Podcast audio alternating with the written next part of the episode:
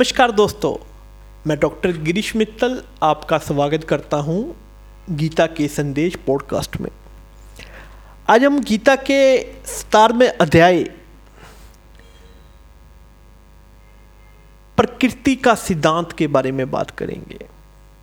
प्रकृति को अक्सर प्रकृति के रूप में अनुवादित किया जाता है, लेकिन इसे ब्रह्मांड के अंतर्निहित सिद्धांत के रूप में भी समझा जा सकता है। गीता के अनुसार प्रकृति ब्रह्मांड का उपादन कारण है। सभी जीवन प्राणी उसी से पैदा हुए हैं। प्रकृति तीन गुणों से बनी है, जो सतव, रजस और तमस है। सतव पवित्रता और अच्छाई का गुण है। जबकि राजस क्रिया और जुनून का गुण है और तमस, अज्ञान और अंधकार का गुण है।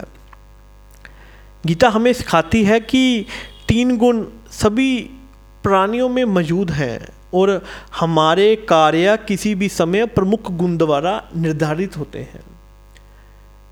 ऐसे कहा जाता है कि जब हम सतव से प्रेरित होते हैं तो हम ऐसा कार्य करते हैं जो धर्म या हमारे कर्तव्य के अनुरूप होते हैं, जबकि राजस हमें आगे बढ़ा सकते हैं।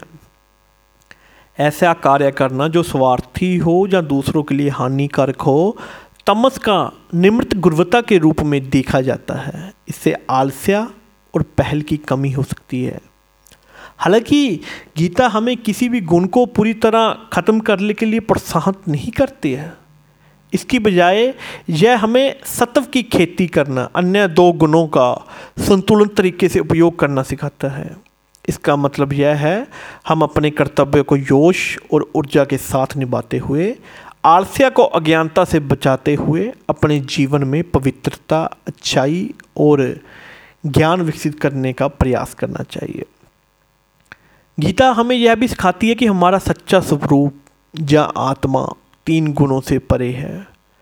अपने वास्तविक स्वरूप को समझकर और सत्व की खेती करके हम गुणी की सीमाओं को पार कर सकते हैं और आध्यात्मिक मुक्ति प्राप्त कर सकते हैं। इसके अलावा गीता हमें प्रकृति की हर चीज़ों को ईश्वर की अभिभक्ति के रूप में देखना और सभी प्राणियों के साथ सम्मान और करुणा का व्यवहार करना सिखाती है। इसमें न केवल मनुष्य, बल्कि जानवर, पौधे और संपूर्ण पर्यावरण भी शामिल है।